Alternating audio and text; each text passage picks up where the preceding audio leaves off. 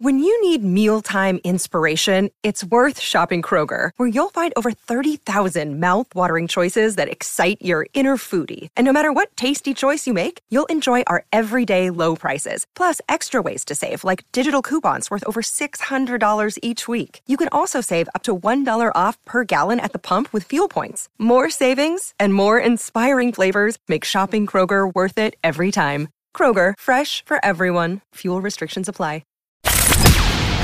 From the fifth quarter studios in Madison, Wisconsin, you're listening to Coach Unplugged. And now, your host, Steve Collins. Hey, everybody. Welcome, welcome, welcome. Um, I am in the fifth quarter studios in Madison, Wisconsin, as I'm making this intro. Um, you're going over the next three uh, episodes, going to hear a lot. Um, we did a great interview out in the Blue Wire Studios in the Wynn Casino in Las Vegas. Um, and I wanted you can watch it on YouTube, but uh, if you're listening to it here, um, it'll be over the next three weeks. Um, but I want to give a big shout out to our two sponsors. First of all, Dr. Dish, the number one shooting machine on the market, bar none. It does a little bit of everything. Great customer service, everything you need um, to get those shots up, and hopefully make your team shooting. You know, we law we recently lost in the regionals. Uh, and we shot 34%. So I guess I need to go buy another Dr. Dish. But mention me and you get $450 off for Coach Unplugged. Also, go over and check out teachhoops.com for coaches who want to get better if you want to learn from a Hall of Fame coach, you want to learn from me, if you want to learn um, uh, from someone that's won 80% of their games as a high school coach and three state titles and 10 state appearances. If you want to know the secret sauce, teachhoops.com is the answer. Um, prices are going to be going up. We're doing a lot of uh, rehab and a lot of different things with our um, our site. So, and then hopefully my voice will be back to normal. But I hope you enjoy uh, the next three episodes and let's head off to the podcast let's talk some basket. Let's talk bas- some, some specific basketball stuff. Um, so what would you, what would a tip be? What would a tip be for a younger coach? What would you give to someone that's listening to this that's going into coaching? You you know, I didn't get. I still remember I didn't get my the job I really wanted. I didn't get, and I'm so glad I didn't get it. Um, similar to sometimes you lose a job, and yeah. maybe it's meant to be. Yeah. Because no. um, I I'm telling you, if I'd have gotten that job, I wouldn't have won three state titles. I wouldn't be in the hall. I just wouldn't be because I wouldn't have had the players. Um, so it happened for a reason. My wife said she wouldn't live in northern Wisconsin either, so I can empathize. She goes, "I'm not new. That's not happening." Um, but what tip would you give a younger coach? I would say it, don't be deterred by any sort of failure. Um, kind of like what what you're saying right now. You know, um, I I originally, you know, I didn't get the jobs that I that I thought I was going to get. at um, 20, you think you should be the head coach at Duke. And I'm telling you that at least if you were like me, I thought like I'm. You know the like the first school that that I was at was my alma mater, um, and I I thought that I was going to be a shoe in to to become their next head coach. You know, I was like, well, as soon as as soon as he leaves, he's going to call me right no matter what like it doesn't even matter that that i'm not there or whatever like he's gonna call me and i'm gonna be like i'm gonna be right there um and i didn't and i was and for a while i was like well i'm not gonna coach there ever again. Like i'm not i'm not right. even gonna help out. Um, and then it, you know as like cooler heads prevailed i was like all right like this guy is way way more qualified than me, right. than you know right. as much as i think i'm qualified but I mean, like, that's that's being a 20 year old though yeah. to be honest with you it really is. So yeah, so I mean, even then, um, you like I said, when I was going through the getting the, the girls' head job and, and everything like that, I was trying to be the football coach, and I know I didn't get that, and then I got the girls' job, and, and I loved it, and it was I was so ecstatic, and then I it ended up working out that you know I didn't I didn't sit there and I say, oh well, if I'm not going to get the head football coach, then I'm not going to be here at all, right? Because a month later, a month later after the guy that they hired, he walked out on them and they came to me and was like, "We want you to do this." So then at that point, I have two head coaching jobs. Right. And you know, like I said, I was very, very. Would you think about the girls' job again? Uh, yeah, for sure, for sure. It was actually one of the comments that I made to. Uh, then when they decided that they were going to move on from me from football, I was like, "Well, you guys made me choose."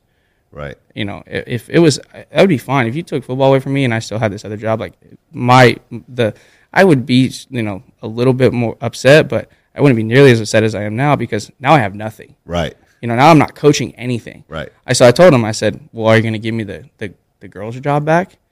And they're like, "Well, we would have to take it away from from the coach." And I was like, "And Yeah, just okay, I know, I know. I think that growth mindset's big though too, and I tell my players this all the time. It's like, and we hit some obstacles. We were talking about that before we came on the air. Um, I think those obstacles can do one of two things. They can make you stronger, and you can learn from them, which is that growth mindset, or you can just start blaming. Exactly. Like, you know, um, like like the official the other night that told me that we needed to build bridges and he, rather than yell at him. I hope he listens to this. Sorry. You need to build bridges. That's what he said to me. So I was scolding him a couple times uh, about Which we some of- never do. about some of his calls, and he goes, "I'm going to go home. I'm going to go home angry tonight because I should have teed you." And I go, "Well, I don't want you to be angry." And maybe you should have teed. so go me." ahead and give me the Yeah, tee, like- were up like 35 at that point. too. Oh, yeah. And it's like if you got to do what you got to do, but you know, it's like why aren't you building bridges? It's like because you guys miss some obvious calls. If I do that, the parents are yelling at me. Yeah. So yeah. I know. I. I yeah, anyway, that's a whole. The, the coaching ref dynamic is always good. I uh, You know what a friend told me a long time ago is just assume every official is bad. They're all bad. Yeah. And when you get a decent call, you'll feel better. Like so I just have the mentality that all of them are going to make bad calls. even then though they they don't always you know I, I have my my one really good ref encounter was when I was coaching JV girls basketball and we're in the middle of it's early and I hadn't been on these guys at all or anything like that but a couple trips down my girl had tacked and you know gotten fouled and they didn't call it so they come down and the girl gets fouled and I'm like that's a foul whistle blows perfect I'm happy I, don't, have no issues other ref comes over, guy's making his call. Other guy comes over, he's like, Coach, you know, we got it. We don't need your help. And I was like, Yeah, I know, I know, I know. But sometimes I think you do. Tease me up. oh, what? I, I was joking with you, man. Like, I know. Sometimes I think you need a little help. Um, do you have a do you have a favorite practice drill or something you do at practice? Oh, I do. So we run this. Uh, I call it the five man breakout drill, and it is for you know ten to fifteen minutes. It's continuous, nonstop. But the way that we have organized it is is it runs directly in line with our press break, and so Ooh, I like that. and so we'll have two guards, uh, each at the elbows. We'll have a rim runner that's taking the ball out of bounds, and we have two that are running a continuous loop on the outside.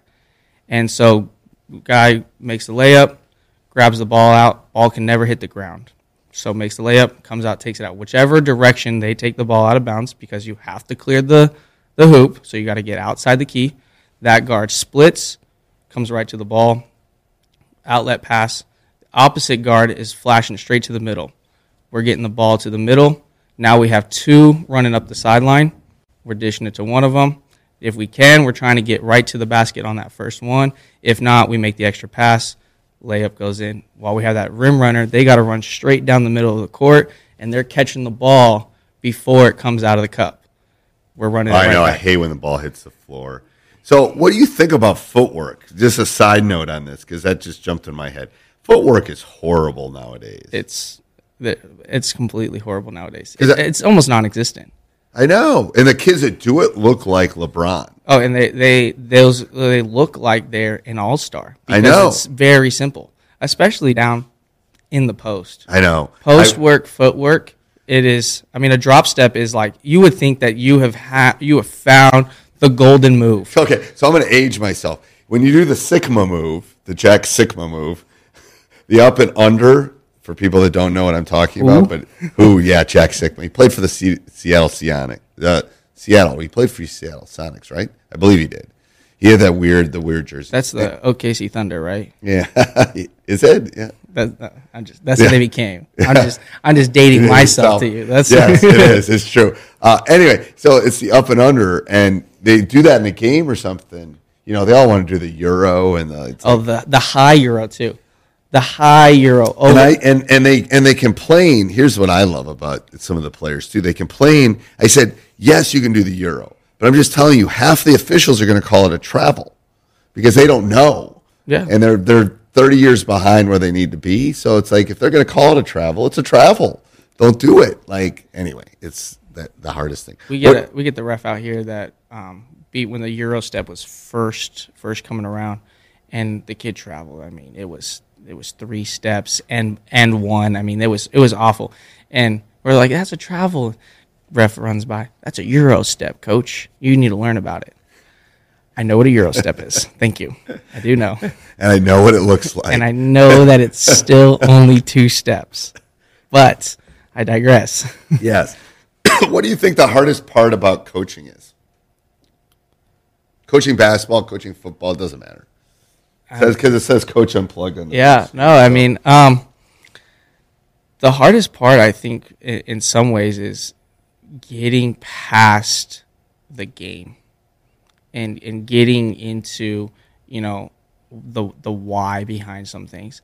Um, that was really really hard for me um, coming up. Was that um, trying to just understand like to me basketball or, or sports or any that was everything to me. Right. at that point in time, nothing else mattered. I know. I always say that girls were poisonous at that point because I was so laser focused. It's Yeah. like, if you if you unless you were going to rebound for me, I had no time. For Yeah, you. no, I mean- like, like it was in that. I mean, if I was going, if I was in, if I wasn't in practice, I was at home sleeping, and if, if or I was in school, like Right.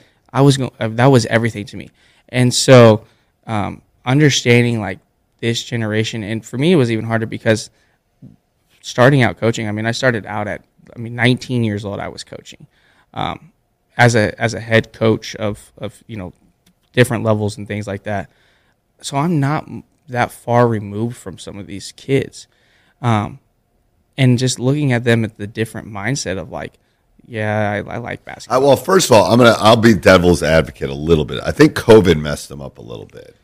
Yeah, but but this was even before before COVID. I mean, because even, COVID, because I just see in Wisconsin right now, I just see them coming out of COVID. I just see them coming out of that fog, athletically, academically, socially, everything. I and just that that's definitely been a hamper. I mean, I've noticed that a lot. We we talked about that a lot um, going through that season. That was, I mean, right out of COVID. Of like, we we had to have coaches meetings of like and like sit down and be like, listen, it's a different world right now. right. You know, like what what these kids went through. You know, they've been locked up. Like they, and I mean, a lot of kids were really, I mean, truly locked up. Like Oh, it's crazy. there's no place for them to go. There's nothing for them to do. Um, you know, with my school, we're we're not an inner city school, but we're a lower income school. So we're we're way we're way far of, out. you have a lot of base kids. No. they go to school on the base. or they go to we actually they're the they're our our dividing line. So the base is our dividing line for our um, our zone. Okay, So a lot of them go to another school, but even then, a lot of them will go on on campus because they've put a new like charter school that's on cha- on campus that they've kind of feed all the kids into and everything like that. So we don't have, if any, really. Um, and so we we um we had to have those meetings of like this is a different world that these kids are in now, um, and trying to get them back out of it and getting back to understanding like there's rules, there's how you do things, there's you know there's accountability, and that was a big thing was the accountability of like no like you have to do this.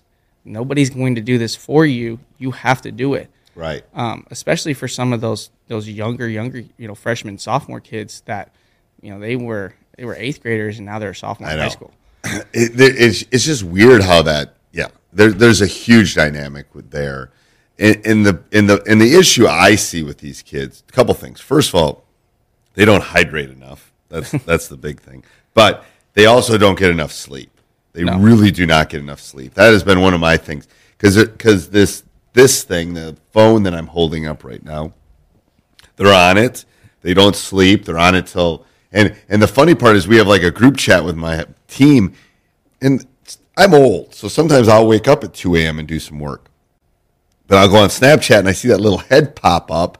Well, why is your little head popping up? Because you're on Snapchat at 2 a.m. Yeah. You're you're 17 years old. Why you should be asleep. Yep. You know, you wonder Or why they're- you're getting sick. Or, Or they're on the or they're on the game. yeah, they're playing know. a game. And, and like I- and you know I always and that's kind of my my niche to, to when I when I'm talking to kids is like look I'm not much older than you. like, and I, always- you know, I am. I'm always, much older I always tell one of my favorite lines to tell kids is like, listen, I'm not even old enough to be your dad. Right. You know, I'm, I'm not. And, you know, you, some of you have brothers and sisters that are older than me. Like, me and you can relate. Let me, let me explain this to you. You can't be on the game until three o'clock in the morning on a school night. Like, that just doesn't work. I don't care. Let's take uh, everything else out of it. You're not going to be a successful person doing that. You know, we can, now, now let's throw athletics in there.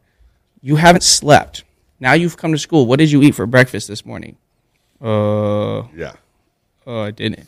Okay, what did you have for lunch? Hot Cheetos. okay. What? Anything else? Um, no, not today. I don't. You know, I just had a bag of hot Cheetos. Great. Well, now I know why you're you're You're doing sluggish, Yeah. and it's like they go and have all that pot. I know it's it's horrible. Um, all right, so I want to get a couple. We got about ten minutes here. I want to get a couple more questions in. Um, what do you think the hardest thing to teach is, from a coaching standpoint? Let's just let's just narrow in on basketball. What do you think the hardest thing to teach is? the small things of the game that I take for granted. I mean, the little, little, tiny, you know, even at a at a high school level, a triple threat, a, a rip through, things that by the time that I get here, I shouldn't be telling you these things, and so I take them for granted completely because it should already be ingrained in you. Right. You should know that you're going to catch, and the first thing you're going to do is you're going to rip through. Right. It's the rip through, and then they wonder. So here's what we refer to it as. So they put the ball. There, I said you put the ball in one of three spots: Statue of Liberty, which is above your head; pregnant, which is here; or giving birth, which is below your below between your knees. So I said, if you put the ball at any of those three positions, it's going to get taken. Yeah. So why aren't you ripping it through? I know it's like The the one above the this one is yes, the horrible I, I just can't understand. And then because I'm getting doubled, coach. I gotta look. I'm going like this. I and then they get- and then they ah, turn their I'm getting doubled. and then they turn their back, and you're like, what? What are you doing? I know. It's like, oh my gosh, I don't understand it. And it's, it's- like I'm looking like this, and I'm looking around. It's like, well, you're not you, you- you're not strong enough with it at that point. You know, and and I I got I had one kid that we we ran a um, we ran a flex offense. You know, basic flex. I'm switching you if you run that, but go ahead because we just played a team and they couldn't reverse the ball. It we used to run that a long time ago. It was you The have flex to be is a cross screen, down screen, kind of like the swing that Wisconsin used to run. Yep. Um, yeah, it's one of it, look it up. It's a good, it's a great continuity offense for a younger age level. It absolutely is, and it's and I really like to do it in a one or two spurts. right. This time down, we're gonna run it. Boom, we get a we get a nice sl- and it slows them. It Yep. does slow them. and Yes. it slows and it gets that that one extra help side to think for two seconds that the backdoor screen is coming, and so they're like, well, but I always teach it that that pass from the from the wing, it's got to be it's got to be hard, it's got to be an overhead, and it's got, you got to whip it in there. So the kid tells me, well, you teach us to put the ball above our head.